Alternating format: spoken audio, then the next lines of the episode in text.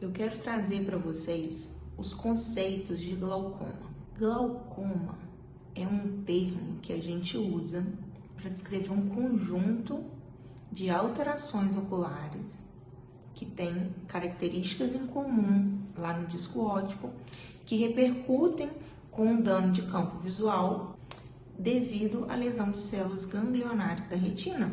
Isso é uma série de fatores que acontecem levando a essas doenças. O glaucoma, quando a gente fala apenas assim glaucoma, a gente está se referindo aos principais tipos de glaucoma, que é o glaucoma crônico, o glaucoma primário de ângulo aberto, né, que esse é o mais comum e é ele, na maioria das vezes, que a gente está se referindo quando a gente simplesmente fala assim glaucoma. Tá? Mas eu gostaria de enfatizar para vocês que existem vários tipos de glaucoma. Às vezes o mesmo livro classifica a doença de formas distintas, tá?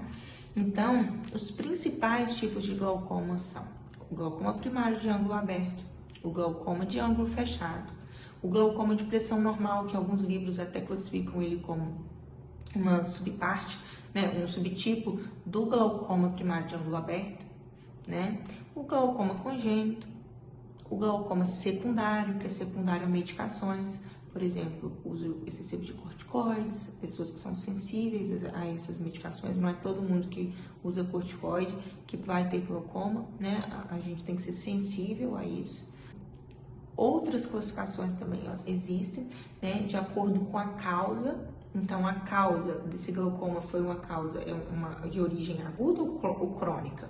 Então, você pode classificar o glaucoma assim também. Você pode classificar o glaucoma como glaucoma primário ou secundário.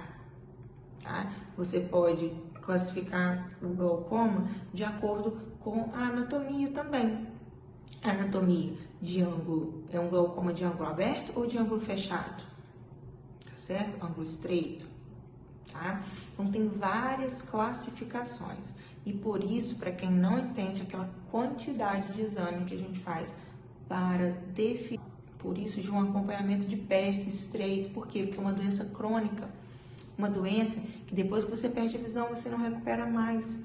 Então, a gente tem que prevenir o problema para não ter que tentar recuperar, é, tentar remediar algo mais tarde que é irrecuperável. Tá certo?